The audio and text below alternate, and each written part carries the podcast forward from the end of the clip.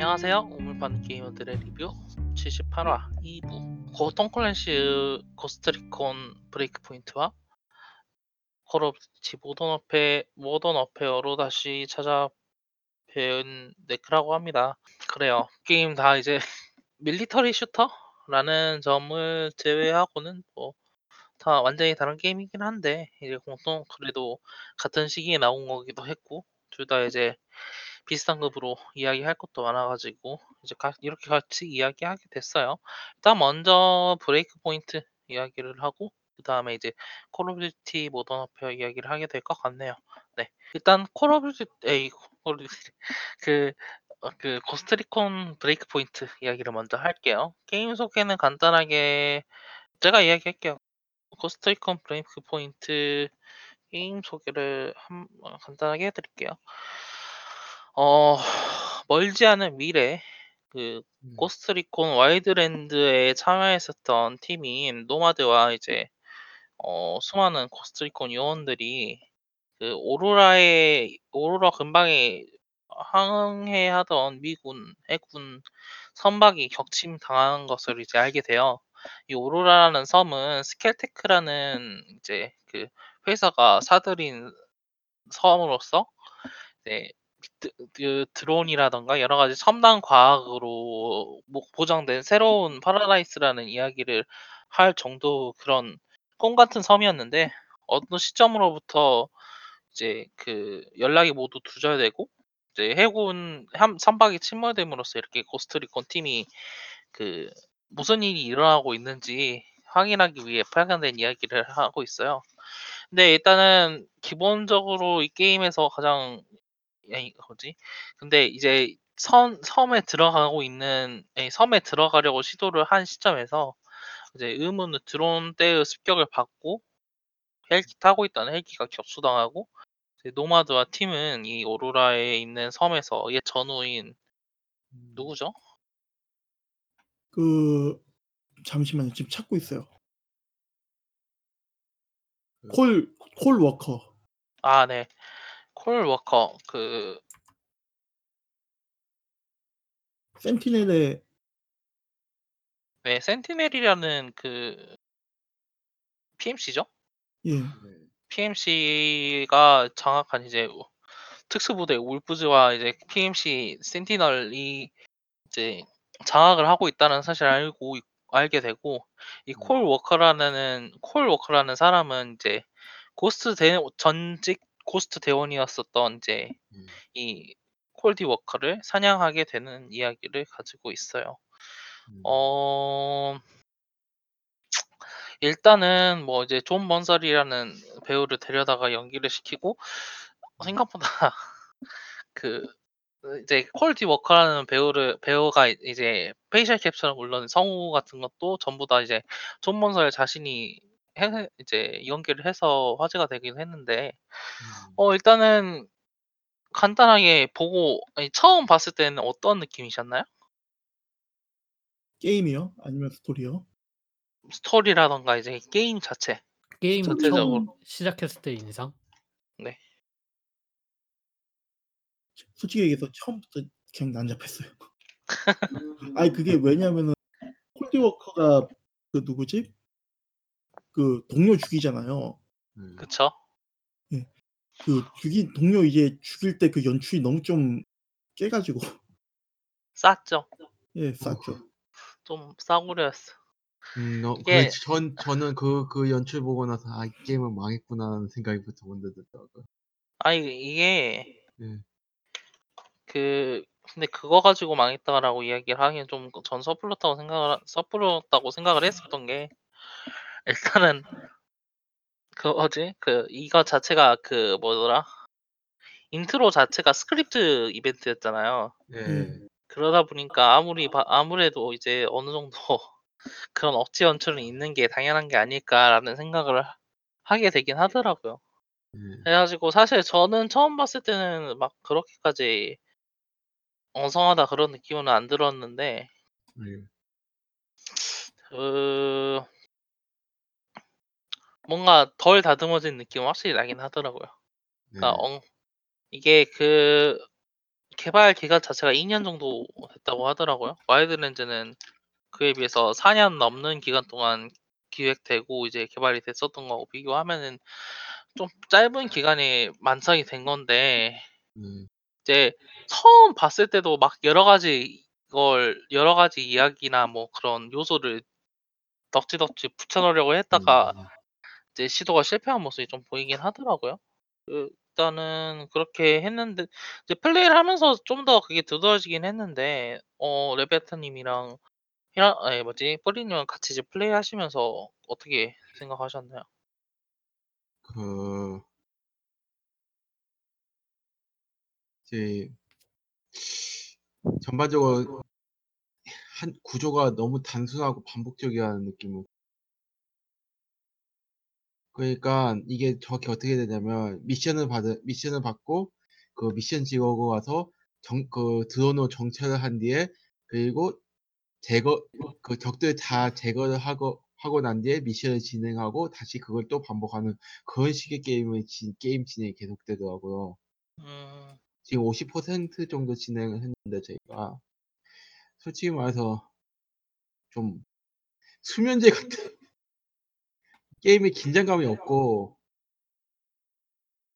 그리고 가장 큰 문제점은 UI가 되게 난잡해서 처음에 한 초반부에는 이게 뭐가 뭔지를 알 수가 없고 지금도 좀 헷갈리는 부분이 있는 거, 불편할 정도로 되게 UI가 UI 디자인이 난잡하고 뭐 많이 우겨넣다가 엉, 꿀꿀이 죽이 된 것 같은 느낌이.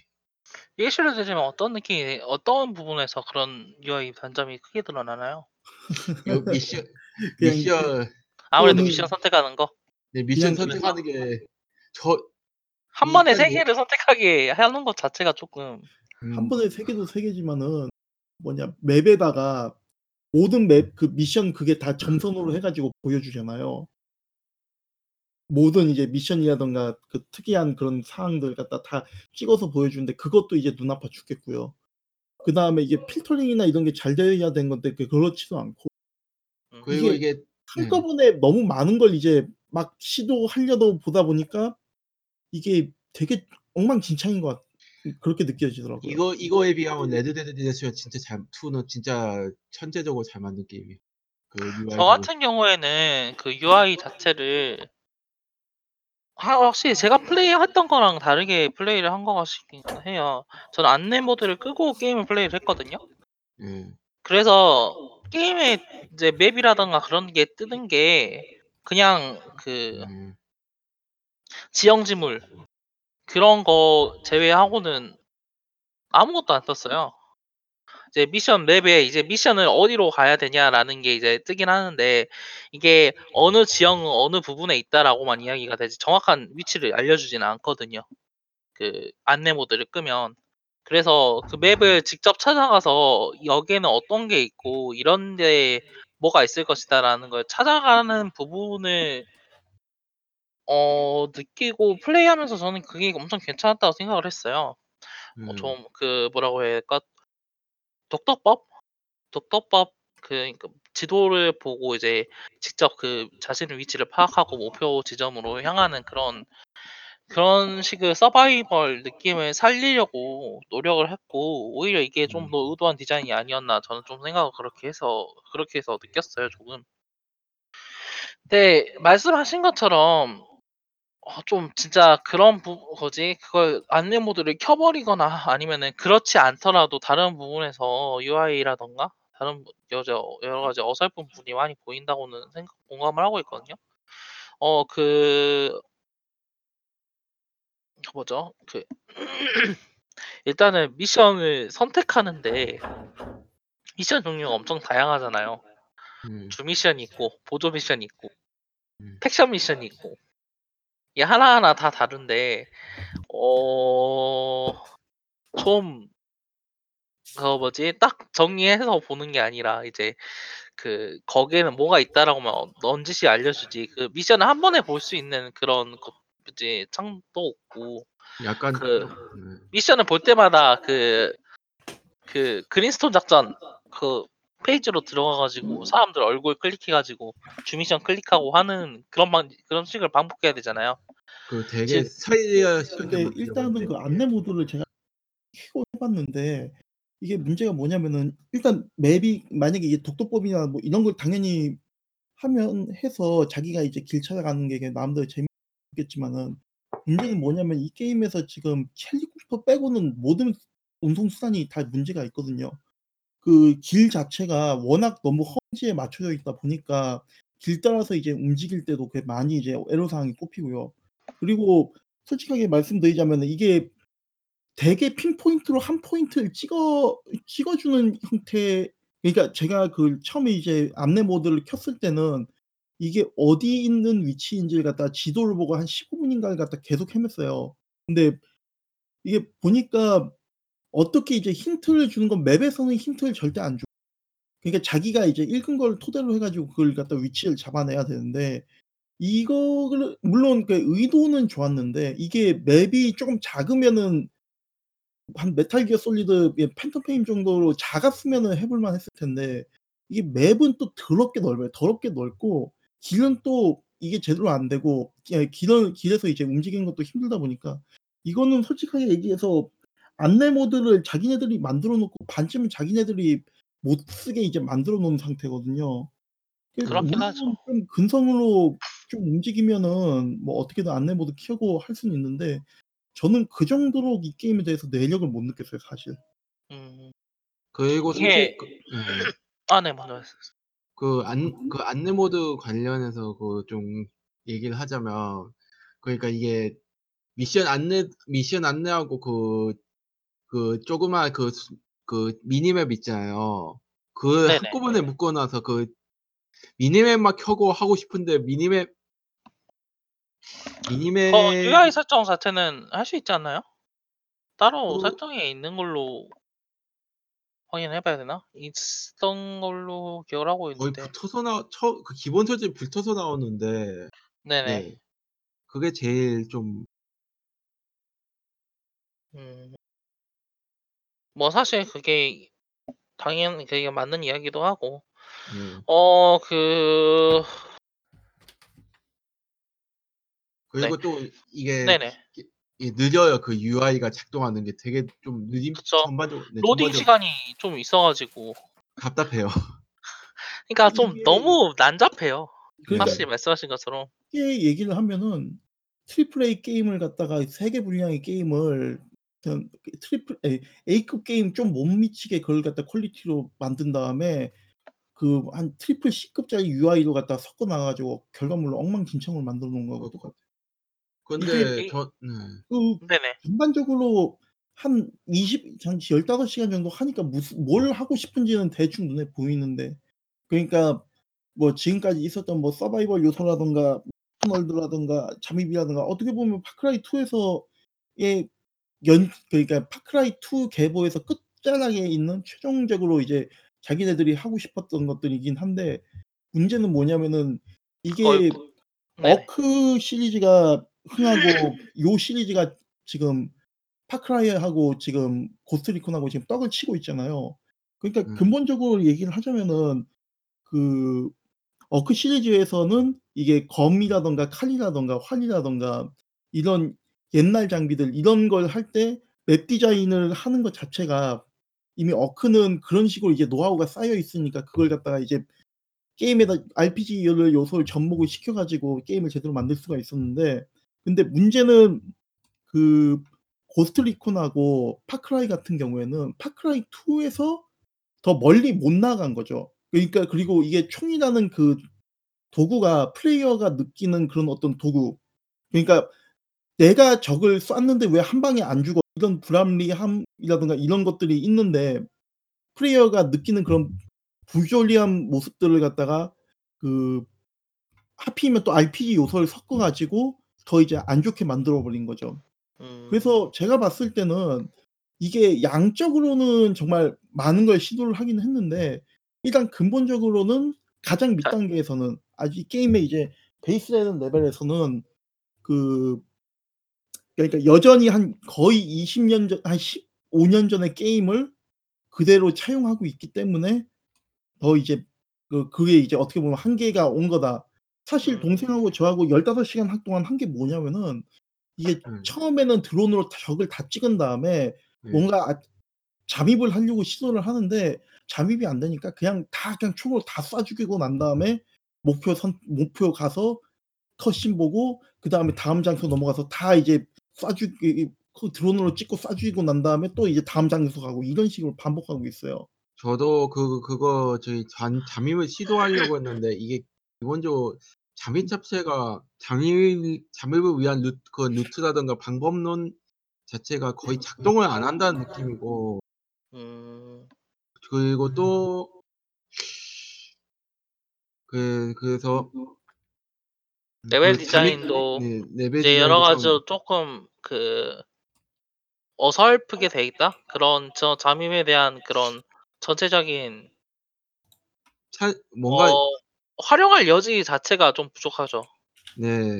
그리고 또 뭔가 잠입을 해서 얻는 거가 그 스킬 그런 쪽으로 주 그렇게 돼 있는데 뭔가 게임 전체적으로 주는 이득이 좀 미미하다는 느낌도 좀 있고요. 그쵸. 네. 잠입을 했을 때와 잠입을 하지 않았을 때 그 차이 차이점이 거의 근데 아니 그냥 아예 그거는 없죠. 네. 그거는 있어요. 그러니까 이 게임은 기본적으로 코옵을 전제로 하기 만 하고 만들어졌기 때문에 애초에 그 게임의 그냥 그 맨 테마에다가 이제 박아 놓은 거니까 메뉴 바 화면에다가 자기네들이 "코옵이 제 돼야만 게임을 온전하게 즐길 수 있습니다."라고 써 놓았으니까 음. 그래서 그런 건진 모르겠는데 그2 명이서 하니까 전면전은 안 돼요 절대로. 그러니까 가좀 이제 둘러싸이면 곧바로 죽어버리고 이 게임은 또또 문제가 뭐냐면은 엄폐 은폐 시스템이 이 자동으로 이제 벽에 붙으면은 이제 그걸 엄폐 은폐 그 판정해 가지고 하는 있는데 버튼으로 이제 붙는 방식이 아니라 그러다 보니까 엄폐 은폐가 너무 쉽게 풀리고 그리고 엄폐 은폐를 했는데도 스테이지 구조가 이상해 가지고 각도 때문에 위에서 쏘는 적 때문에 죽는 경우도 많고 이 음. 게임이 기본 어떻게 보면은 큰 triple A 게임에서는 한 번씩은 다 그렇게 스테이지를 체크를 해본 다음에 그런 식으로 그런 문제가 발생하지 않게끔 그걸 디자인을 하는데 이 게임은 그런 것들이 너무 심하기 때문에 음. 보통은 한2 명?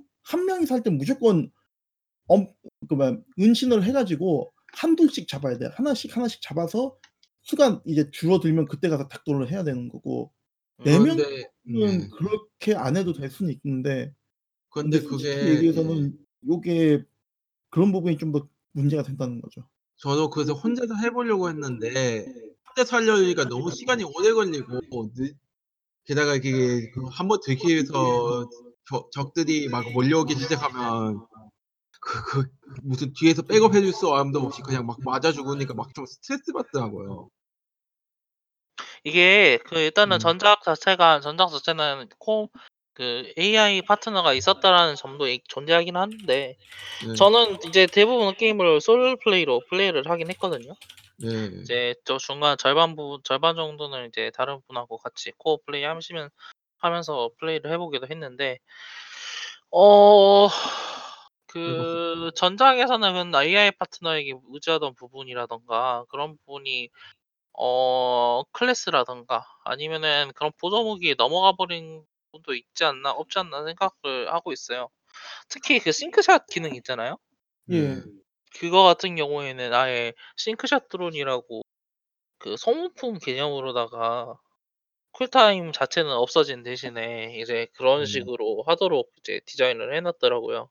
네. 그러니까 결국에는 아마 게임 디자인을 하면서 이런 그런 sync shot 기능이라는 그러니까 'AI 동료 존재라는 게 그런 sync shot뿐이다.'라는 그런 이야기를 역설하는 것으로 거 거라고도 좀 생각을 할 수가 있을 것 같고 어 아무래도 일단 전작을 해 전작을 만들고 그 게임을 고쳐 나가면서 자기네 나름대로는 이제 답변을 냈고 냈고 개선점이라고 했었던 부분이 상당히 어설펐었다라는 부분이 많이 보이긴 하죠.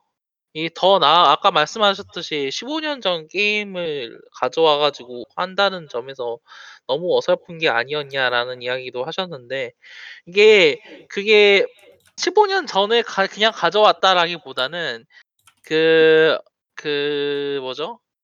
이게 여러 가지 파편화된 부분에서 가져왔잖아요. 이 부- 네. 게임이 그 Breakpoint가 예. 그 전작 어제 일부에서도 이야기를 했었는데 뭐 이게 이제 그 전작은 네, 전작 같은 경우에는 이제 open world에서 슈팅을 그나마 이제 어느 정도 뭐 넓은 개활지기도 하고 그런 부분에서 이제 구현을 하고는 있었는데 어 그 이번 작품 같은 경우에는 막 이제 그 뭐 안내 모드 이야기를 했었는데 이거 같은 경우에는 또 Assassin's Creed Origin이나 Odyssey에서도 한번 시도를 했었고 호평을 네. 받았었던 부분이고 이제 그렇게 이제 시, 뭐지 looting 시스템 같은 경우에는 뭐 디비전 2에서 디비전 2가 이제 어느 정도 발매 당시에는 성공 이제 꽤 자- 많이 팔렸잖아요. 그런 거를 고려해서 이런 시스템을 넣어보자라고 이야기를 했던 것 같은데 그런 음. 과정에서 이제 의도치 않게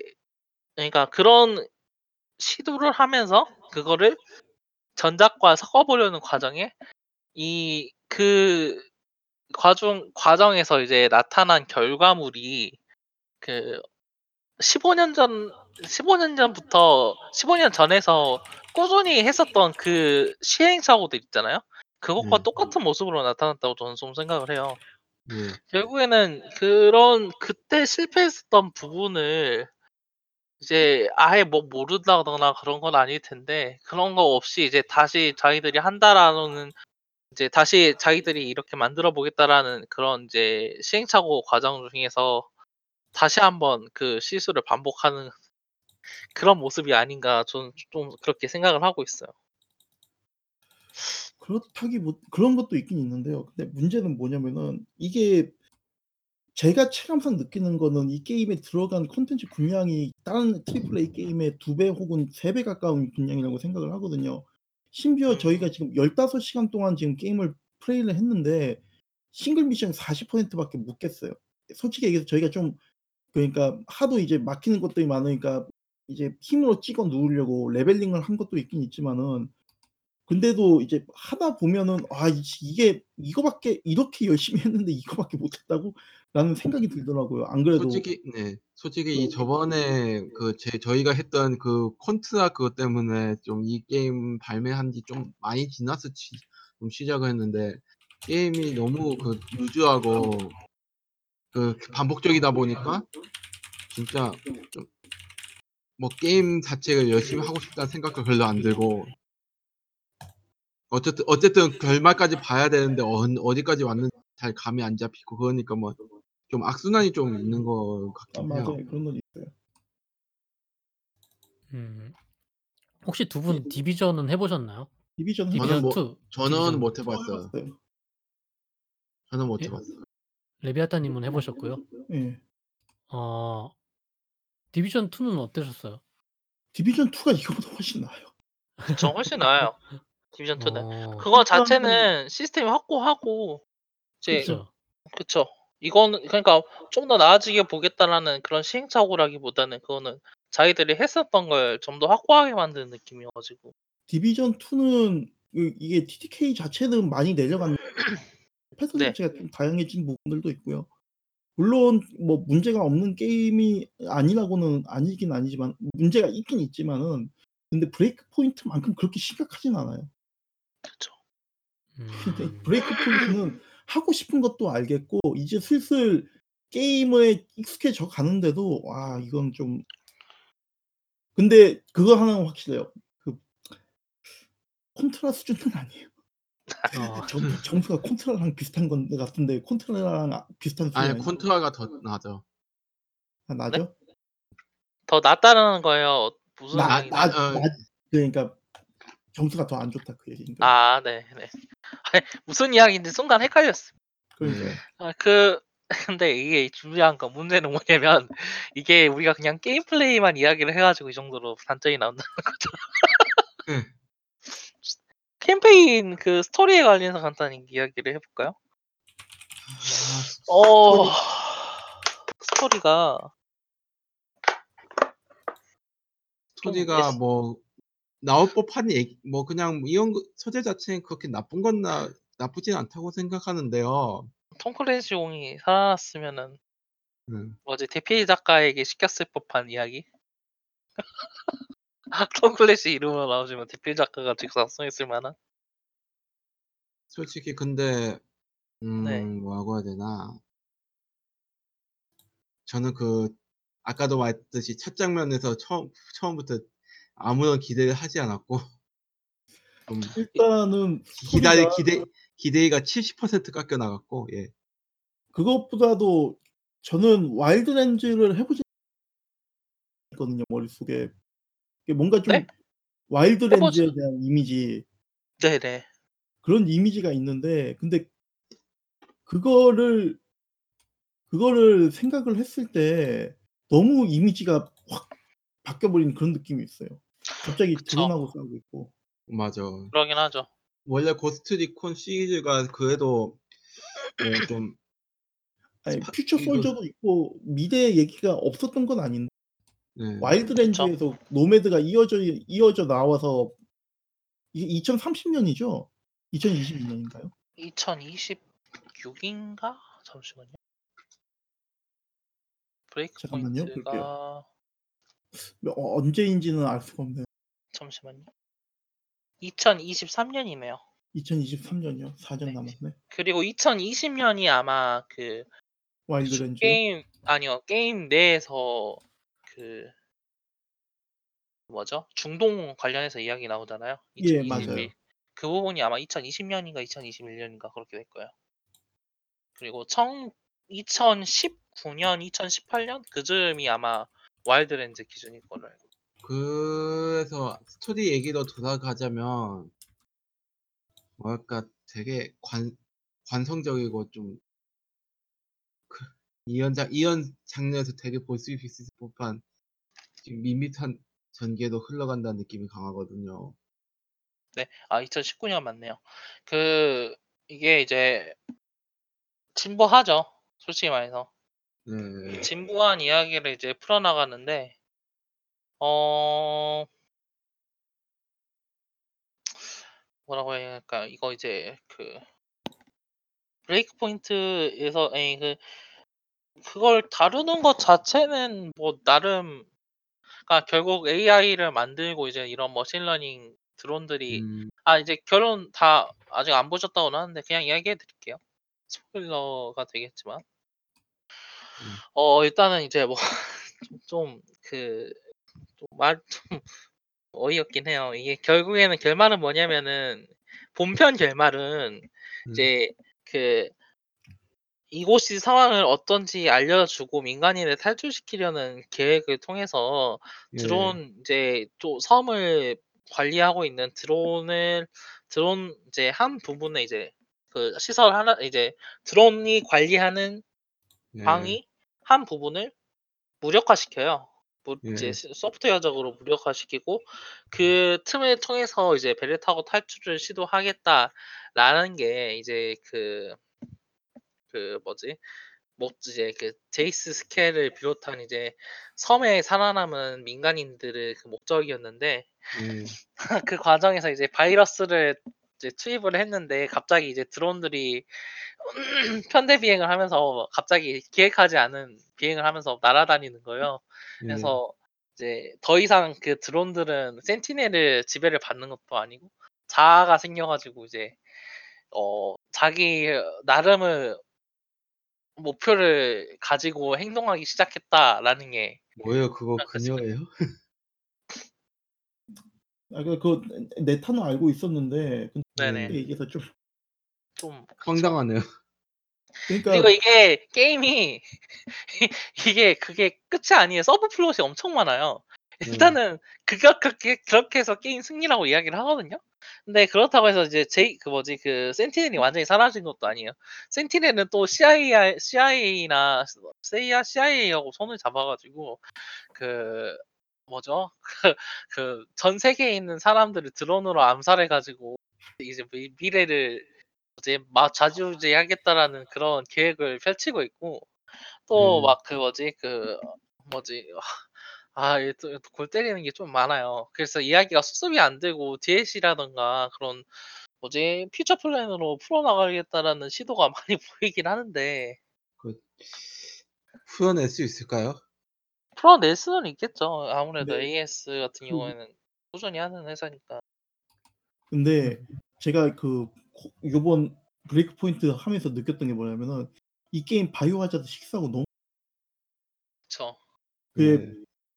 들어 그러니까 게임 세계를 하나에다가 우겨 넣겠다 하고 예. 우리는 여지껏 하지 않았었던 걸 다 해 보겠다 하면서 다 한 건데 네. 문제는 그게 다 섞이면서 이도 저도 해 아닌 데다가 그쵸. 이미 해 버린 게 나와 버렸죠. 예. 어 쪼끔 그런 부분에 있어 어 근데 좀 가지고 희한하긴 해요. 왜냐면은 그 지난 몇 년?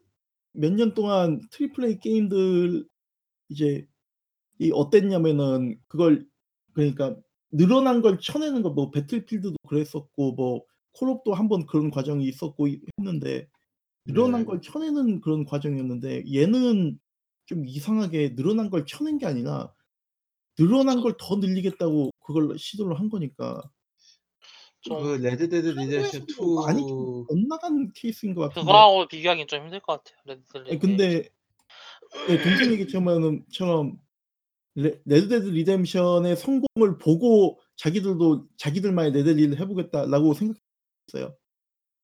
아니 근데 되게 그거 스토리만 네. 들어보면은 일본 게임 같네요. 좀 그런 느낌 나요. 그 전작은 좀 현실에 그게 있어 가지고 베이스가 있어 가지고 좀 그 뭐지 인종차별적이다라는 이야기를 듣긴 했어도 어느 정도 뭐지 그 사실적이라는 느낌을 충분히 제공하고 있었거든요. 그런데 이번 작품은 조금 전체적으로다가 그 흐지부지한 엔딩도 그렇고 조금 너무 저 애 애니메이션스러운 일본 그런 느낌이 강하게 드는 게임이죠. 저얼 얼척 없는 거 정도가 억지 부리는 거. 아니 근데 그 Tom Clancy 시리 시리즈가 원래 좀 그런 게 있잖아요. 그 뭐라고 해야 되나 이걸 안티 드라마라고 해야 되나? 뭐 약간 좀 드라마틱한 부분을 좀 그 자제하고 좀 약간 담담하게 그려내는 그런 게 있고 막 디비전이 그렇죠. 그런 게 잘 드러내고 그런 게 있는데 그런 거가 좀 많이 이번에는 없었나 보네요. 너무 좀 극적이긴 하죠. 톰 예. 용이 살아계셨으면 이런 일은 안 일어났을 텐데 사실 데스필드 아까 써 가지고 이런 일이 충분히 일어났을 것 같긴 하고. 음.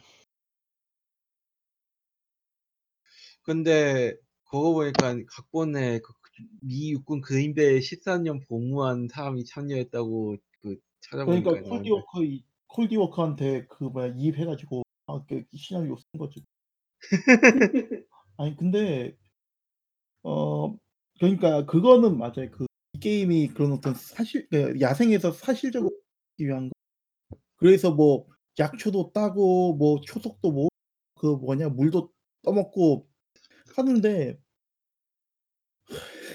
그게 활용이 안 일단 되잖아요. 예? 활용이 안 되잖아. 그냥 그쵸. 활용 그러니깐 안 되는 것도 안 되는 거고. 너무 그냥 이게 게임에서 전혀 작동이 안 한다는 느낌이 있어요. 이게 진짜 그 딱 눈에 들어오는 만큼 이득을 주는 것도 아니고요, 이게. 진짜 음. 자잘한 정도 버프여 가지고 실제로 네. 그 도움이 되는 그 정도가 아니어 가지고 너무 애매하죠. '이걸 굳이 내가 시간을 들여 가지고 해야 되나?'라는 느낌이 확실히 들고. 그리고 또 뭐라고 해야 되나 또 단점이라고 한다면 이 좀 뭐 아까도 얘기했지만 이동 뭔가 뭐 open world 게임 같은 경우에 탐색한다는 재미를 주잖아요. 그러죠. 그런 재미가 전혀 없는 것 같아요, 솔직히 말해서. 아니 그 뭐 그거는 그거는 이제 사람마다 다르잖아요. 그저 같은 경우에는 탐사하는 게 충분히 괜찮아 가지고 그게 아니라 제 가장 그런 그런 걸 느꼈던 게 탐색하는 그런 방법이 너무 도시 전형화돼 있다고 해야 되나? 사실 그러니깐 아까도 얘기했지만 이동하는 거라든가 뭔가 그 도시 미션의 그 미션 반 미션 구조의 반복이 좀 지나쳐 지나치다든가 그런 문제 때문에 어떤 게임 하는 게 되게 단조롭다는 느낌을 많이 주는 게 가장 큰 악 악재인 것 같아요. 음. 좋습니다. 그러면 인제 간단하게 한 마디씩 정리하고 다음 모던으로 으로 넘어 모던으로 네 모던으로 넘어가죠. 넘어가죠. 예. 어 일단 그럼 간단하게 그 이제 네 정리를 해 보고 넘어가도록 하죠. 그 어 저부터 시작을 하면은 그러니까 뭘 하려고 했는지는 알고 알 수 있을 것 같아요. 그러니까 어떤 게임을 만들고 싶었는지를 알아내겠는데 이제 너무 짧은 개발 기간하고 그 그 완성된 비전 그런 게 없이 마구잡이로 넣어버린 결과물은 성공할 확률이 거의 없고 이번에도 성공하지 않았다라는 이야기를 하고 싶어요. 진짜 저는 그래도 어떻게 재밌는 부분을 찾아 가지고 꾸준히 했는데 네. 그게 아닌 부분 그게 아닌 그런 부분을 찾지 못하면 결국에는 재 재미없게 즐길 수밖에 없는 게임이 아닌가. 아 솔직히 말해서 어떤 유비소프트 소 유비소프트의 매너리즘이 참 안 좋은 방식으로 드러난 게임이라고 생각해요 저는.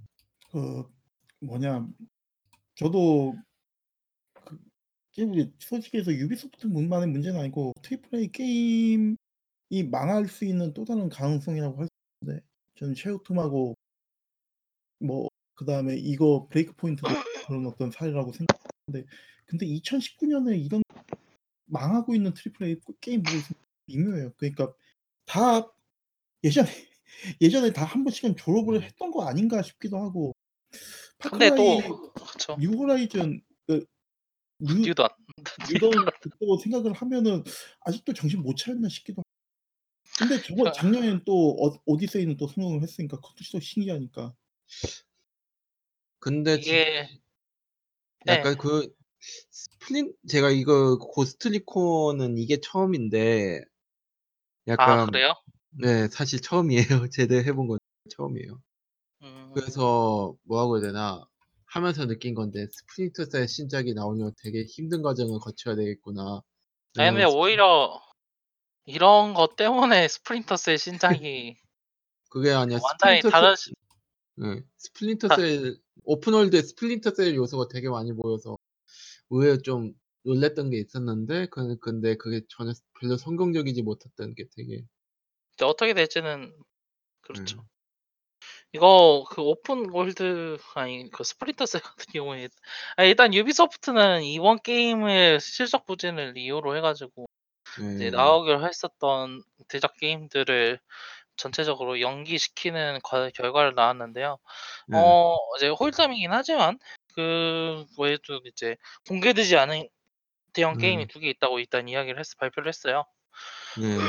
그게 어떤 게임이 될지는 이제 사실 지켜봐야 할 거 이게 솔직히 말해서 유비소프트 게임 치고도 좀 급하게 나온 느낌이 없지 않아 있거든요. 그 저도 이거 어 얼마 전에 이거 그그 Sam Fisher랑 콜라보 콜라보레이션 한 거 아니었나라고 생각 했는데 갑자기 신작이라고 해서 좀 당황했는데 안 좋은 결과물이 됐어요 결국.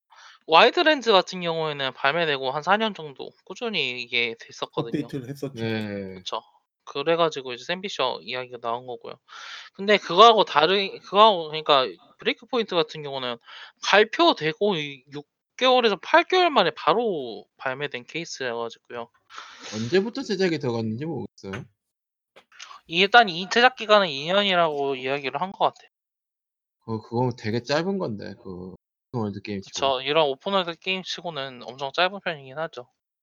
이게 이제 그런 기존의 요소를 재활용하면서 어떤 식으로 더 나은 게임을 만들 수 있을까 하는 시도에서 뭐 이런 일이 발생한 네. 거라면 이제 더 나은 게임으로 봤으면 좋겠지만 네. 여기 실수가 단순한 이제 관료적인 문제에서 발생한 거라면 음. 이제 유비소프트에게는 그렇게 긍정적인 메시지는 예. 아니라고 이야기를 할 수가 있겠죠. 어 일단 이야 일단 브레이크 포인트는 여기까지 이야기를 하고 다음 게임으로 넘어가 보죠. 어 콜 오브 듀티 모던 워페어가 다시 돌아왔습니다. 코드 콜 오브 듀티. 어디 그콜 오브 듀티 4.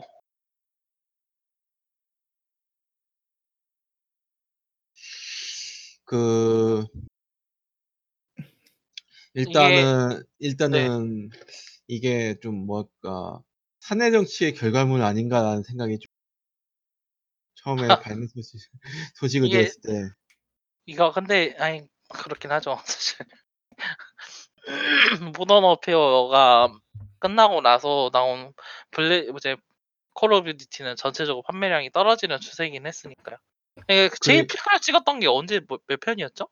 블랙 옵스 2였나요? 기억하기로? 예. 뭐 블랙옵스 2나 아니면은 모던 워페어 3가 제일 많이 팔렸겠죠. 그 아마 그정 그그 시절이라고 생각하는데 모던 워 워페어 3가 확실히 그 정점 아니었나 싶기도 한데. 네, 모던 워페어 아. 3가 가장 많이 팔렸었는데 이가 모던 워페어 4편 이후로 이전으로는요. 그 네. 사실 그 지금 슬레지해머가 꽤 의외로 좀 잘해줬 잘해줬거든요. 그 월드 워 2하고. 그쵸. 근데 슬레지해머가 갑자기 그 보조 스튜디오 떨어졌다는 식에 좀 놀랐는데 대신 그 저는 인피니티 워페어가 진짜로 나가 떨어질 줄 알았거든요. 나가 떨어지진 예. 않고 그러니까 인피니티 천만 워드가 예. 어쨌든 간에 그러니까 이게 웃긴 게 뭐냐면은 콜옵이 망한다 망한다 해도 천만 못 넘은 적이 한 번도 없었던 것 같거든요.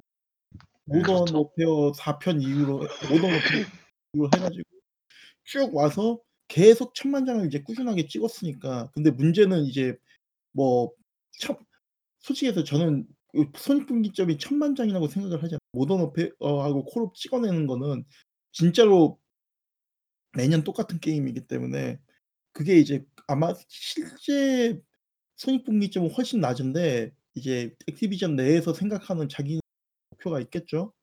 그 목표에 대비했을 때 이제 망할 뻔 했었던 게 이제 그 첫 번째가 고스트고 고스트가 고스트고 그 다음에 이제 인피니티 워페어였는데 이 아직도 신기한 게 고스트하고 인피니티 워페어 2번 정도 데이면은 '인피니티 워드에 문제가 있는 게 아닌가.'라고 다들 해야 되는 게 음. 아니 해야. 되는데 그게 네. 아니 그게 아니었다는 게 진짜 그 그리고 요번에 또 놀랐었던 게 뭐냐면 게임을 만들어 놓은 게 게임을 음. 뭘로 만들어 놨냐면은 그걸로 만들어 놨잖아요. 스파이물? 아아 아니요. 배틀필드. 아, 그런 네. 그쵸. 배틀필드로 그쵸. 만들어 놨거든요. 아니 진짜 그사 예전에 어드밴스 워페어 처음 나왔을 때하고 블랙옵스 3 나왔을 때 사람들이 충격받은 거가 별로 충격을 엄청나게 충격 충격을 받잖아요. 저는 이번이 가장 큰 충격이거든요. 나의 살 살면서 어 자기네들 프랜차이즈 정체성이 있는데 음. 프랜차이즈 정체성이 있는데 남의 프랜차이즈를 그대로 베껴와. 그 이거는 진짜 '정신 나간 거 아닌가 진짜 진실로?' 그런 생각이 좀 들고요. 게임 그러니까 그라운드 워페어 빼고는 이제 일반적인 게임은 모던 워페어 2에다가 고스트를 갖다 완성을 시킨 게임인데 둘 다 일단 어 모던 워페어 2는 일단 재미는 있지만 팬들이 공인한 막장 밸런스였고 그쵸. 막밸이었죠. 예. 있기나 하겠어요. 그 고스트 똥망 게임 그거 누가 하겠어요 그거. 나도 솔직히 콜옵 10 년? 12 년? 아 한 10 12 년이죠. 11년 4편부터 11 시작하면. 년11 년부터 전부터 계속 이거 콜옵을 갖다 매년 사 왔는데 진짜 고스트는 아니었어 살면서. 근데 그러니까 결과물은 네. 이게 좀 분위기가 묘한 거죠. 저는 솔직히 얘기해서 이거는 부포보다는 훨씬 나아요. 일단 게임 완성도가 다르기 때문에. 그렇긴 그건 한데 그거는 음. 완전히 다르게 이야기를 해야겠죠. 한70 점은 그러니까 소위 제 우리가 이제 머릿속에서 인식하는 메타 점수 한 70 점까지는 내려갔어야 되는 게임이에요. 이게 때깔만 좋지 바뀐 게 나 아니 아니 바뀌어야 된다는 게 아니라 바뀌어야 된다는 게 아니라 때깔만 좋지 본질적으로는 예전 작품보다 훨씬 못한 게임이거든요. 아 물론? 예. 맞아요. 그 네네네. 왜냐면은 일단 어떻게 보면은 어느 분이 지적하신 거긴 한데 월드 워 월드 앳 워하고 모던 워페어 2 이제 서로 멀티 성향이 다르기 때문에 그때 이제 팬덤들이 양분돼서 싸운 적이 있긴 있거든요. 근데 뭐 음. 어쨌든 그런 식의 Call of Duty도 어떻게 보면 이게 수요가 있다라는 걸 갖다가 증명하긴 한 건데 문제는 어 문제는 지금 Ghost로 넘어오면서 이제 map이 넓어지고 저격하고 캠핑이 성행하기 시작하더니 요번 콜옵에서는 거기다가 이제 class action 라고 어떻게 보면은 그 배틀필드에서 볼 수 있는 클래스 액션이죠. 그걸 그쵸. 갖다 가 열화한 무언가를 갖다가 집어넣은 거예요. 아니 그 쓸모 있는 그러니까 솔직하게 얘기해서 진짜로 콜옵의 게임 플레이하고는 맞지 않는 그런 요소들이 들어가 있거든요. 막 드론 띄워 가지고 적 마킹하는 거. 그쵸. 그적 음. 마킹하는데 문제는 이 게임은 사람이 죽는 게 30초 단위로 죽으니까 뭐 의미가 없어요. 아니 죽으면 찍으면 뭐해 곧바로 죽어버리는데. 아니 그 죽는 건 괜찮아요. 죽는 건 괜찮고 그리고 claymore 아니 트레머 진짜 아니 여기 여 여지껏 음. 콜옵에서 지뢰가 이렇게 센 거는 지 예전 Modern Modern 2편도 이 정도였나? 아 근데 이 정도까지는 아니었던 것 같은데. Modern Warfare에서 2편은 그때도 지뢰가 좀 세긴 했어요. 근데 네. 레이저가 잘더 보였고 유탄이 더 무서웠죠. 그쵸. 유탄이 더 막장이었으니까. 이게 제 제가 그 뭐야 탄약 보급 들고 claymore 꽂으면서 5분 동안 살아본 적이 있거든요. 근데 아시 아시다시피 그 콜옵에서 5분 살았다는 거는 수 인간 수명 100세 이상을 기대하는 거하고 똑같은 겁니다. 그쵸. 이건 이건 그러니까 문제가 있어요. 그 게임이 그러니까 원하는 바는 알겠거든요. 어떻게 보면은 Modern Warfare 2, Ghost 그다음에 Modern Warfare reboot까지 이어지는 건 알겠는데 어울리냐? 근데 음이 아까 이 그 얘네들은 음. 역량이 없어요, 애시당초에. 왜냐면은 map을 만들어 놓은 걸 보면은 실세 실제 전장과 같은 전장의 상황 같은 그런 분위기를 만들기 위해 가지고 되게 음. layer를 되게 많이 쌓아 놓았거든요. 예를 들어 가지고 어떤 뭐 어떤 map에는 뭐 참호 이렇게 뚫려 있는 거하고 그 건물 무너진 부분하고 건물의 2 층하고 뭐 이렇게 창문하고 해 가지고 되게 복층적으로 이제 map을 쌓아 놓는데 일단은 쌓아 놓기만 잘 쌓아 놓고 그러니까 겉보기는 예쁜데 겉보기는 예쁜데 그것 때문에 진짜 말도 안 되는 상황들이 여러 번 일어나는 거죠. 특히 spawn kill. 그쵸. spawn kill이 허락된 거는 Modern Warfare 3 까지였어요, 솔직하게 얘기해요. 아니 그 후에는 내가 spawn kill을 본 적이 없고 아 Ghost 때 봤고 봤던 것 같다. 그 Ghost 때도 포함시키죠. 일단 예 Ghost도 네. 왜냐면은 이게 분명 spawn logic이 이게 정해져 있는 게 있을 거예요. 그러니까 적이 보이지 않는 선에서 내가 예 적이 보이지 않는 선에서 동료와 독 비슷한데 그 spawn이 되게끔 뭐 이런 어떤 로직이 있을 거예요. 그쵸. 근데 음. 문제는 뭐냐면은 map이 지랄 같게 넓고 복잡하다 보니까 순간순간 적이 이제 그 사각에서 안 보이는 때가 있단 말이에요. 그러면 얘가 spawn을 spawn을 해도 된다라고 시스템이 판단하고 spawn을 하는데 곧바로 돌자마자 10초도 안 돼 가지고 적한테 총 맞아 죽을 때 그거 진짜 기분 더럽거든요. 그 이거는 게임이 잘못하고 있는 거거든요. 근데 그게 요번 Modern Warfare reboot에서 이 이거는 진짜 심각한 문제예요. 전체적으로 진짜 폐기해 버린 그전 killstreak도 저번 이제 녹화할 때 베타하면서 이야기를 했는데 killstreak도 사실 killstreak 돌아온 것도 솔직히 별로 같고. 근데 TTK 자체가 좀 낮아진 편이 있어 가지고 아니에요. 얻기 그 자체는 어 웃기는 거는 killstreak은 돌아왔는데 그걸 perk을 이용해서 point streak으로 바꿀 수가 있어요. 아 있어요? 있어요. 그래 가지고 내가 더 황당한 게아 뭐라고 설명을 해야 될지 왜 왜 point streak 할 거면 왜 kills 아 그러니까 그쵸. 하나는 얘네들은 이게 뭘 하는 건지 전혀 모르는 것 같아요. 내그 뭔가 포인트를 모르겠어요.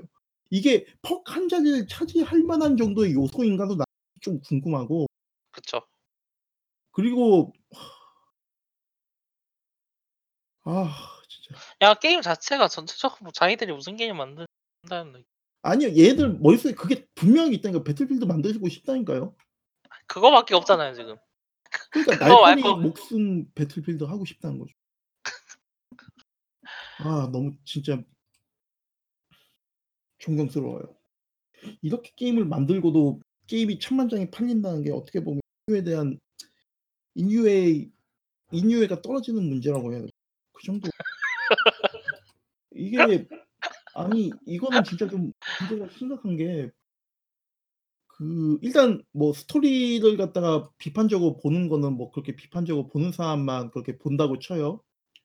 그렇기 때문에 어차피 콜옵은 이제 장면 장면으로만 기억을 하는 게임이 그쵸. 스토리 전체의 정합성이나 그런 어떤 선정성을 갖다가 이제 다루는 게임은 아니다 보니까 그 그 사람들은 그렇게 인식을 하지 않으니까 그건 별로 이제 엄청 중요한 건 아니죠. 그 되게 이제 그쵸. 눈에 그 드러나는 정도 아 아 근데 솔직히 저는 요번에 너무 좀 나아갔다고 생각해요.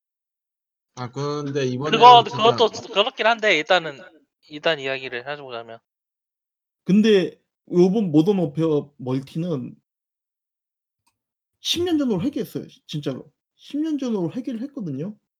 그것도 좋게 회귀한 것 같지 않고 그대로 회귀를 한 것 같아요. 내가 더블 배럴 샷건 쓰는데 두 쓰고 나서 느낀 게 뭐냐면 이 새끼들이 샷건에 대한 개념을 어떻게 정의를 내는지 한 20m, 30m 밖에서도 아마 보정물 빨 받으면 한 30m 밖에서도 한 발이 나 나 나올 수 있을 것 같아요 조준하면.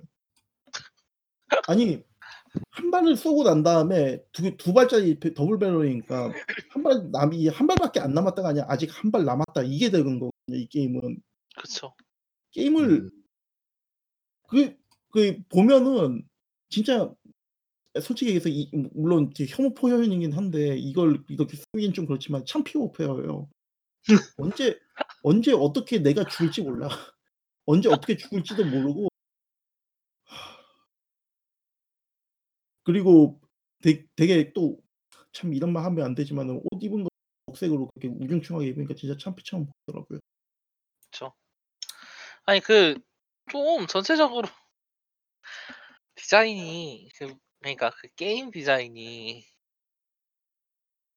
아 모르겠어요. Infinity Ward와 나 Infinity Ward가 아 뭔가 한번 보여주겠습니다 하고 Infinity Warfare였다가 안 되니까 아 옛날에 꺼져 있던 게임들 갖고 와 해 가지고 그거 본거 음. 아닌가 싶기도 하고. 근데 지금 아까도 얘기했지만 이 슬래지 해머하고 Raven Software가 불화가 있다는 있어서 이게 아 먼저 근데 나오게 예. 루 루머 아닌가요 그거는?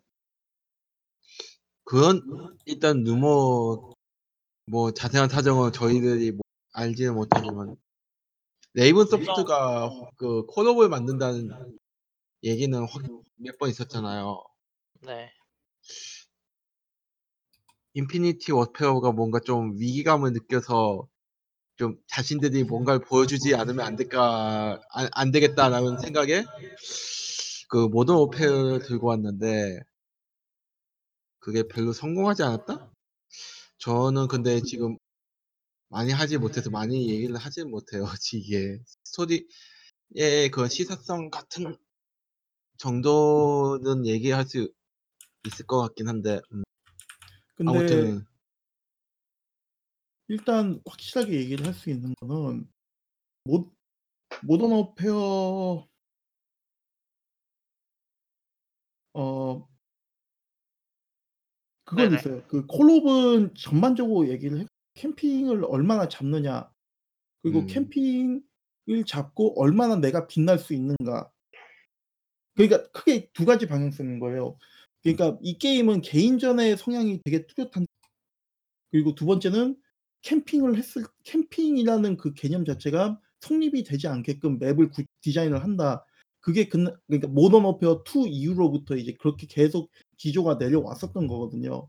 음, 그래서 뭐 블옵 1 편이나 혹은 뭐 Modern Warfare 3나 Modern Warfare 3는 솔직히 Infinity Ward의 작품이라고 보기는 어려운 게 한창 그사 인력 빠져나갔을 때 얘기니까 예딴 사람들 딴 스튜디오가 더 많이 개입을 했겠죠. 모던 음. Warfare 3 Ghosts 빼고 그 다음에 Advanced Warfare 이런 식으로 쭉그 계보가 이렇게 이어지면서 어떤 식으로든 간에 map을 다 층화하고 다변화하면 루트를 다변화하면서 한쪽 lane만 봐서는 아 적을 상대를 전체를 할 수가 없고 항상 이게 우회로나 이제 뒤가 이제 비어 있을 수밖에 없으니까 안전한 곳이 없으니까 이제 계속 이동을 하면서 뭔가를 하게끔 만든 콜옵 map 디자인의 핵심인 거거든요. 근데 이제 Modern Warfare 2 아니 Modern Warfare reboot은 이것을 정면으로 부정을 한 거예요. 근데 정면으로 부정을 해서 정 그게 납득할 만한 결과가 나였냐 하면 절대 그게 아니 그쵸. 이게 그 하고 싶은 건 이해를 하겠 그게 전부예요. 그냥 이해를 하겠다. 이해만 된다. 그런 느낌. 약간 옛날 콜옵 같다고요? 옛날 그러니까 그 모던 워페어 1 편도 아니고 모던 워페어 2 편. 아 그러니까 얘네들이 그 좀' 초심으로 돌아가자.' 이런 거 했는데 딱히 그 초심이 좋지 않았던 그런 느낌인 거죠. 그렇죠. 어떻게 보면 그쵸. 그렇죠. 그 솔직히 말해서 그그 배틀필드도 평이한 게 좋았냐라는 게 이야기도 말씀하신 것처럼 그냥 콜옵이요 콜옵은 결국 콜옵이잖아요. 예. 그리고 Battlefield를 요즘에 저도 플레이를 했었거든요. 이번에 태평양 전선 업데이트가 돼 가지고. 근데 어. Battlefield V가 훨씬 재밌어요. Gunplay가. Battlefield 훨씬 재밌죠. 그런 대형 그 Battlefield 재밌죠. 예. 대형 그 전장이라든가 그런 것에 플레이어가 어디로 움직여야 되고 어떤 흐름에서 어떤 위치에서 이제 전선이 형성될지에 대한 고려가 있거든요. 배틀필드는. 배틀필드 재밌죠. 근데 솔직히 그렇게 막 논란이 돼서 그뭐 뭐가 뭐 뭐가 문제인지 는 모르겠지만 요번에 판매량이 여튼 덜하긴 했어도 근데 그래도 배틀필드는 항상 자기가 뭘 하진 않았거든요.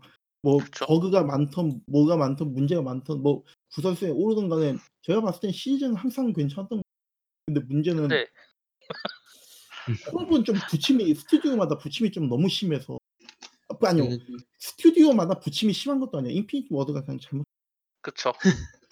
걔가 사실 이 걔가 이를 X맨인데 Infinity Ward에서 그 빠져나간 인 인물들이 되게 큰 역할을 했구나 하는 생각이 좀 근데 사실 Infinity Ward에서는 항상 이 인물들이 빠져나가 가지고 걔들이 음. 잘했다고 이야기하기도 힘들 거예요. 걔 똑같은 애들이 Modern Warfare 4 편도 아니 Modern Warfare 1편 2 편도 만들 테니까. 저는 근데 그것보다 예. 아이 아이 뭐지 일단은 그어 멀티 멀티 게임이라 사실 이 정도 이야기를 하면 될 것 같긴 한데 그 그 얘기를 좀 더 해 보죠. 네 싱글 음. 이야기로 이제 좀 해 보죠. 싱글이요?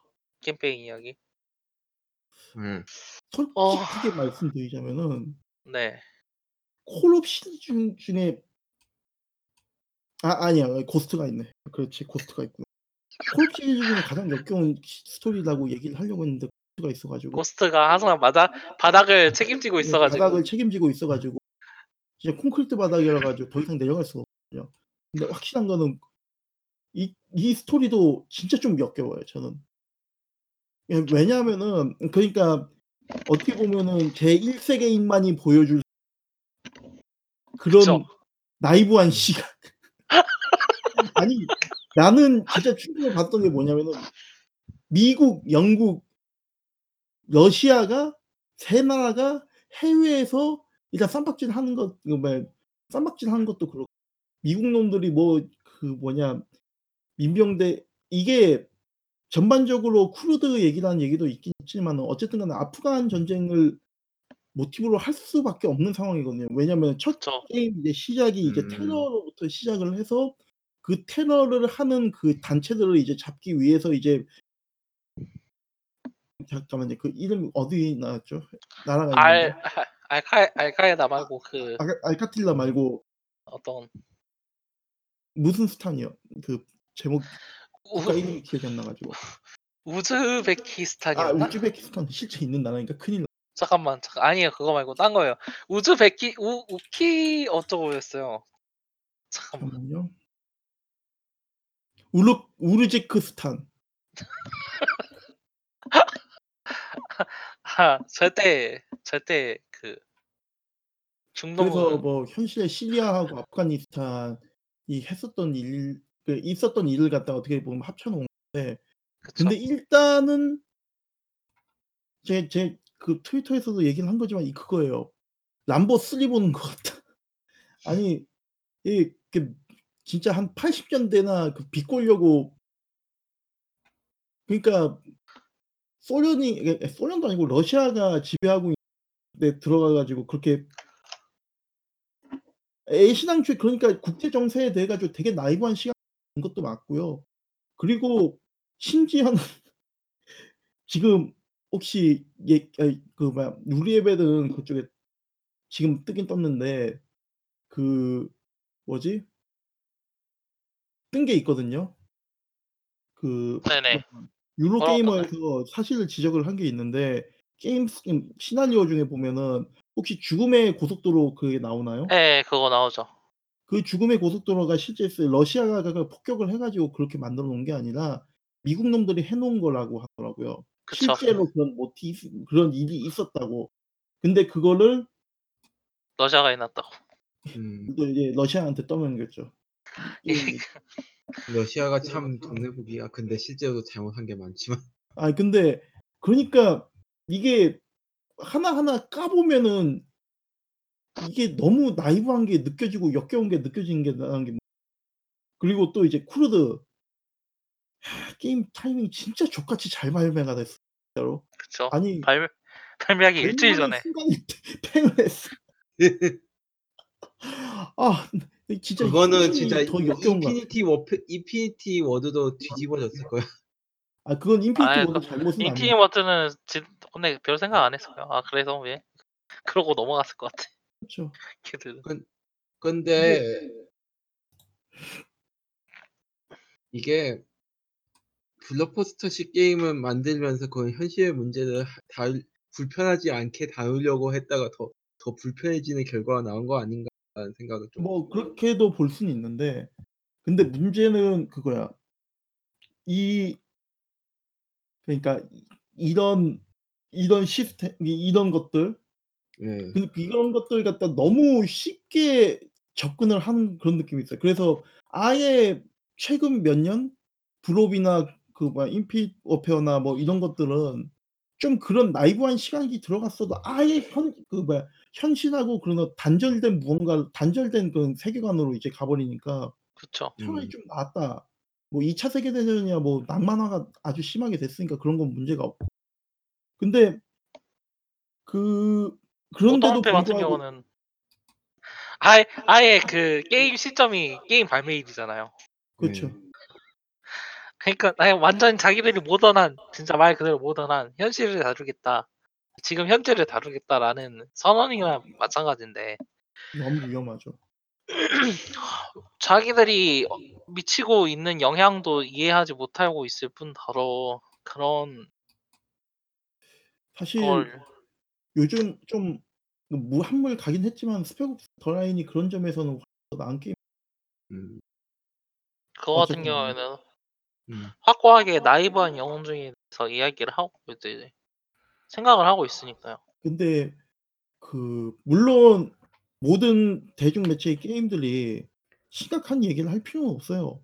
그쵸. 좀 적당히 그러니까요. 즐기고 재밌게 하면 쓰고 있는데 네. 문제는 뭐냐면은 이놈들은 현실 거를 들고 와서 현실에 있는 데다가 그 선정적인 장면들 뭐 폭탄 테러 뭐야 자살 폭탄 테러나 이런 것들을 갖다 다루면서도 그게 그 현실하고 이제 이어서 생각을 해 봤을 때 그 그 얼마나 되게 좀 소름 끼치는 부분들이 있는지에 대해 가지고 생각을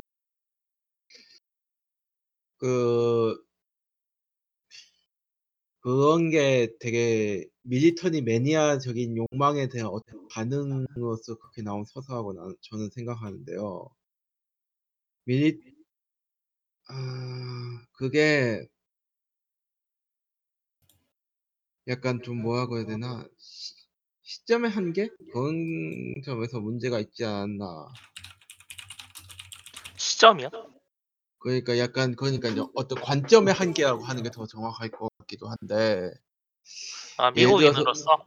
예 예를 들어서 이 같은 쿠르드족 그 전사를 다룬 그 쿠르드족 그런 군대를 다룬 영화 중에 Girls of the Sun이라는 영화가 있거든요. 제가 몇 번 언급하기 도 했었는데 네네. 그 그 영화 같은 경우에는 페미니즘하고 뭐 그런 좌파 투쟁의 관점에서 여성 쿠 쿠르드족 여성 병사하고 그 심 그 지식인하고 그 프랑스 지식인 간의 관계를 다루고 있었는데 그것도 되게 좀 비판을 많이 받긴 했지만 그래도 어떤 의도라든가 어떤 전체적인 그 지향적 같은 경우에는 어 나는 일관성이 있고 그 뭔가 어떤 방향성이 이 방향성이 있다는 평 있다는 있다고는 평가는 받았거든요. 근데 모던 워페어는 이 심각한 문제들 가지고 그 어떤 자기 의견을 제시 아 어느 정도 보여줘야 되는데 그건 심 그런 심각한 문제를 가지고 좀심좀 생각 없이 만들어서 그런 식으로 좀 욕을 많이 먹는 거 아닌가 그런 생각을 좀 하고 욕을 있어요. 먹진 않아요. 왜냐면은 어쨌든 그냥 노러시아 중 그러니까 모던 뭐 콜옵에서 있어 가지고 싱글이랑 내러티브로 구성을 되는 게 아니라 장면, 장면으로 사람들한테 기억이 남기 때문에 이런 그쵸. 것들이 그렇게까지 그 사람들한테 막 불편함을 줬을 것 같진 않아요. 근데 이제 전체로 놓고 따져 봤을 때는 상당히 거북한 게임인 건 맞고요. 이게 그 제가 한 번 이야기를 한 적이 있어요. 그 콜 오브 듀티 4에서 가장 그 중요한 장면이 뭐냐면 그 AC-130 아. 그. 장면이 이제 가장 중요하지 않나라는 이야기를 한 번 했었어요. 왜냐면은 그거는 인제 비디오 게임과 현실 간격이 가장 옅어진 순간이라고 저는 생각을 이야기를 했었 생각을 했었거든요.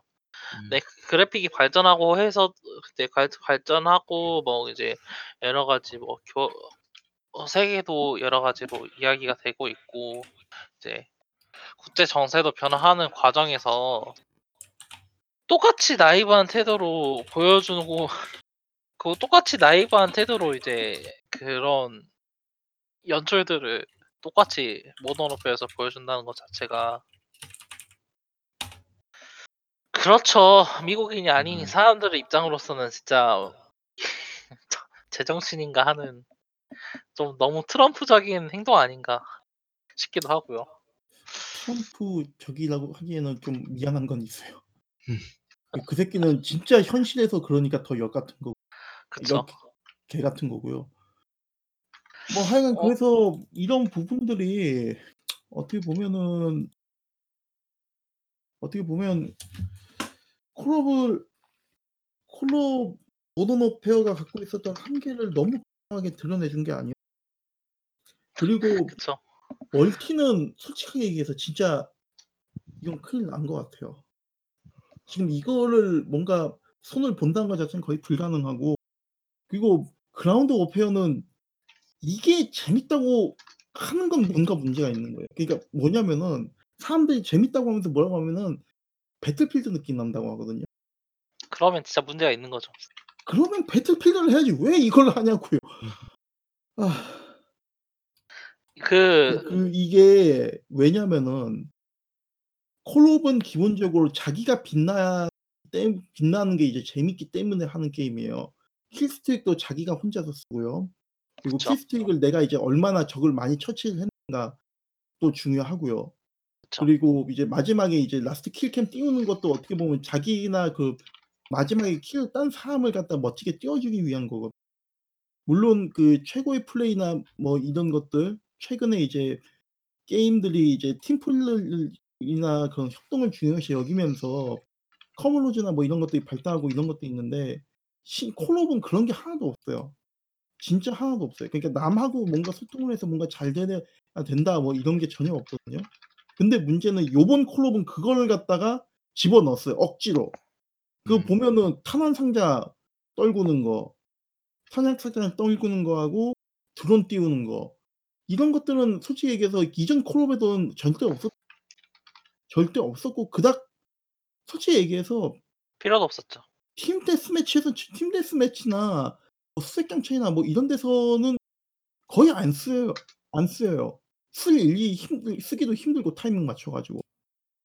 그러다 보니까 이게 뭐 뭘 하고 싶은 건지 뭔가 집어넣긴 넣었는데 어 애매하게 또 들어간 것도 있죠. 왜냐면은 탄약 상자 깔았어요. 1번 먹었어요. 그럼 그 탄약 상자를 못 써. 왜? 왜 왜 왜인지는 알아요. 그러니까 살상 같이 리필이 되니까. 근데 문제는 그렇게 할 거였으면은 그 그 배틀필드를 생각을 한다고 배틀필드는 탄약 상자 깔면은 그냥 탄약 상자가 계속 리필이 되면서 보급이 되잖아요. 계속 쓸 수. 있고. 그쵸. 이거는 이해가 안 되는 거죠 애시당초에. 배틀필드를 생각을 했는데 '어 우리도 이런 게 있어야지 이제 그라운드 워페어에서 서로 이제 협동하는 뭐 그런 게 있지 않을까? 근데 살상 장비가 다시 이제 리필이 되니까 한 번만 쓰고 치워야 되겠네.' 와 그리고 그걸 또 전제로 해 가지고 게임을 만들어 놓은 게 탄약이 아니 들 소지하는 탄약이 한 탄창하고 원래는 세 탄창이 그 기본이거든요. 콜옵에서는. 근데 여기는 한 탄창하고 두 탄창을 줘요. 총 한 진짜 총 몇 번 쏘다 보면 총알이 없어 가지고 아무것도 못 해. 그러니까 뭐 보급을 받든가 아니면 저 총을 빼서 쓰든가 이래야 되는데 이게 어떤가? 너무 이거를 생각을 안 하고 그러니까 '멀티플레이를 갖다가 멀티플레이를 협동해서 해야 된다.' 라는 이런 명제만 아젠다만 깔아 놓고 어떻게 해야 될지는 콜옵하고는 맞지 않는 것들을 막 집어넣은 거예요. 그쵸. 그러고서는 이 점 이 콜옵이 80점 메타 80점이 넘었대요. 이거는 다 같이 뇌사 상태에 빠진 거죠 이거는. 이 새끼들 10년 전에 콜옵 안 해 봤나? 뭔 개소리를 하고 있는 거야. 아나 진짜.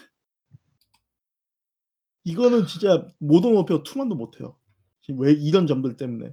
모던 워페어 2는 병신 같아도 재미는 있었거든. 그쵸. 근데 아니 이거는 좀 아이 아이 뭐 병신 같고 밸런스 막장이긴 했긴 했지만은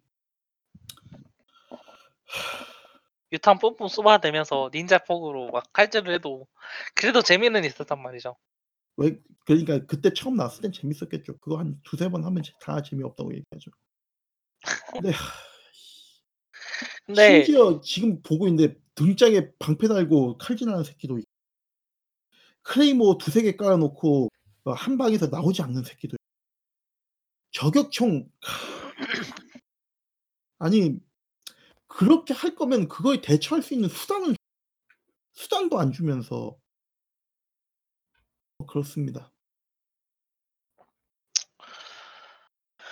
어 간단하게 모던 워페어에 관한 이야기 한 마디씩 해 보고 만 이제 마치도록 해 볼까요? 지금 이거 일단은 하려고 네. 아마 생각하시는 분도 있을 텐데 절대로 사지 마세요. 저는 어. 그렇게 얘기해요. 저는 이게 끝이에요. 저는 지금 많이 못 해 봐서 그런 걸 지적할 수는 없긴 하지만 인피니티 워드라는 제작사 자체가 지금 뭔가 시리즈의 적폐의 의 상징이 되고 있지 않나 막 그런 생각이 좀 네 대충 이 정도? 저는 저도 예 그러니까 아 진짜 원래 콜옵을 안 사려고 했어요 사실. 근데 사지 마세요. 이 그쵸. 지금 여 여지까지 샀으면은 여지 여지까지 샀으면 충분히 그렇지. 샀는데 충분히 샀는데 아니 그게 그 뭐지 그 그 이번에 이제 그쵸. 싱글 플레이가 reboot 된다. 요거에는 깔려면은 직접 해 보고 까야 된다는 신조도 있기도 하고 좀 이제 여러 가지 측면에서 어떤 식으로 변화가 변화가 된 거라고 이야기를 했는지 보려고 베타도 하고 그랬었는데 진짜 그냥 싱글 때문에 구매를 한 거거든요. 전에는 그냥 막그 우리 팀이 스 사고 그 3위 빨리 하려고 막 그러고 해도 그렇게 구매를 하기도 했었어요 전에는. 근데 이번에는 가장 싼 걸 그냥 구매를 했거든요 기본 에디션으로. 그 아니요. 저 저는 13만 원 했다고요. 동생하고 왜다14 모아서. 왜 14만 원 했는지는 저는 모르겠고요. 근데 네. 궁금한 게 네 잠깐 궁금한 게 있는데 혹시 그 이번 작의 프라이스 대위는 어떻게 생각하 이번 작은 난 캐릭터에 대해서 뭐라 이야기할 게 딱히 있나 싶긴 한데 아 그래요? 그냥 음. 그냥 거기서 행동하는 장치에 불과하잖아요 거기 걔들은. 음. 그냥 아. 여기에 대해서 뭔가 진지한 논의를 하는 것 자체가 저는 좀 그런 것 같아요. 문의에 무의미한 거 아닌가. 아 그게 그 보면은 프라이스 대위도 그렇고 아니 프라이스 대위는 그냥 gunman 이제 어막막 나가는 gunman 컨셉으로 나와 가지고 그건 좀 있었어요. 2 편에 그 뭐지 프라이스 대위가 그런 컨셉인 건 사실 뭐지 모던 워페어 2 편에서 굴락에 갇혀 있었다가 그렇게 해서 흑화한 거잖아요 거의. 맛이 가 네. 가지고. 막 미국에다가 EMP 쏜다고 핵미사일 쏘고 있고 막 그런 정신 나간 인간이 음. 된 건데 여기서는 그럴 만한 계기가 없이 그냥 얘가 정신 나간 걸로 묘사가 되니까 '그런 부분에 대해서는 일관성이 떨어지지 않나.'라는 이야기를 할 수는 있는데 그렇게 그렇게 해 봤자 의미가 없죠. 그 좀 그래요. 근데 그래서 저는 진짜 좀 많이 실망했어. 아니 근데 솔직히 말해서 블랙옵스가 스토리 나와 가지고 신작 나오면 그건 해 보고 그거는 좀 이제 SF 팬적으로다가 구매하는 거라서 이제 모던 음. 워페는 이제 진짜 놓아 주는 걸로. 저는. 아 저는 이 게임 망할 때까지 살 것 같아요.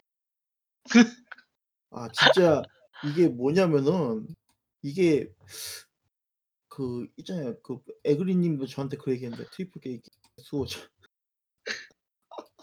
부포도 사고 씨 모던 워페어도 사고 아 하지만 근데 콘타 콘타는 그래도 샀지만 그래도 살 계속 살 것 같아요. 아 이건 아마 이렇게 진짜 이야기를 하는데. 내가 모던 그 콜업을 안 근데 그건 하나는 있어요. 이 새끼들 콜업 살 때마다 내가 국경 없는 의사에다 돈 기부를 할 그쵸. 그게 그그 그 렇게 하면 얼마나 진짜 같은 양의 금액을 금액 그 국경 없는 의사에다가 금액 어 기부를 하는 게 세계 평화에 이바지하는 일이 되지 않을까. 예. 아 그렇습니다. 어 음 콜듀티 리뷰는 이 정도로 하고요. 예. 어 이제 다음 리뷰는 11월 달에서 이제 나오는 게임들을 리뷰를 할것 같은데 일단 다음 리뷰는 아마 데스 스트랜딩 데스 스트랜딩? 데스 스트랜딩이 될 것 같은데. 어 다들 어떻게 생각 에이 뭐 다들 플레이 하시겠죠? 샀어요. 네, 저도 살려고요. 저 플스 프로 그래 가지고 그 저는 한정판으로. 수호자입니다. 다 삽니다. 그, 그, 그 triple A 진짜 triple A 게임인지에 대한 이야기도 좀 나눠봐야. 같고. 근데 확실히 그거 택배 게임인 건 맞는 것 같은데. 택배 게임 나는 택배 게임이 아닐 거라고 생각한 그 이유 자체를 모르. 그 그 아우터에서는 어떻게 생각이 있으세요? 스위치 나오면 사요. 스위치 나오면. 아 스위치 버전 나오면 예. 음, 그래도 나쁘지 않을 것 같고 사실 게임 자체가 생각보다 오밀조밀해가지고 스위치로 나와도 그렇게 문제가 없, 없을 것 같거든요. 그 지역 자체가 그러니까 좀 뭐라고 해야 되나 Mass Effect식으로다가 지역이 나눠져 있는 느낌 행성 행성이 소규모 행성 들어가가지고 하는데 거기에 이제 미션 몇 개 있고 거기에 또 side quest 있고. 안드로메다가 아마 이, 이런 컨셉을 제일 잘 드러내긴 했는데. 어 여튼 그런 느낌으로다가 진행되는 거라서 스위치로도 꽤 원활한 프레임을 보였지 않을까 그런 생각을 좀 해보고. 여튼 그거는 그럼 좀 천천히 될 것 같고 그렇게 되면은 아무래도 Death Stranding 리뷰를 하겠지만 뭐 언제나처럼 그때 가봐야 아는 거니까요. 예. 어 지금까지 어 나왔습니다. 지스타도 있네요. 음. 아이 와 네. 네 그렇습니다. 음. 어저 오늘 저희 오늘 받은 게임들의 리뷰는 여기까지 할 거고요. 예. 다음화 79화로 다시 한번 찾아뵙도록 하겠습니다. 지금까지 들어주신 여러분께 감사드립니다.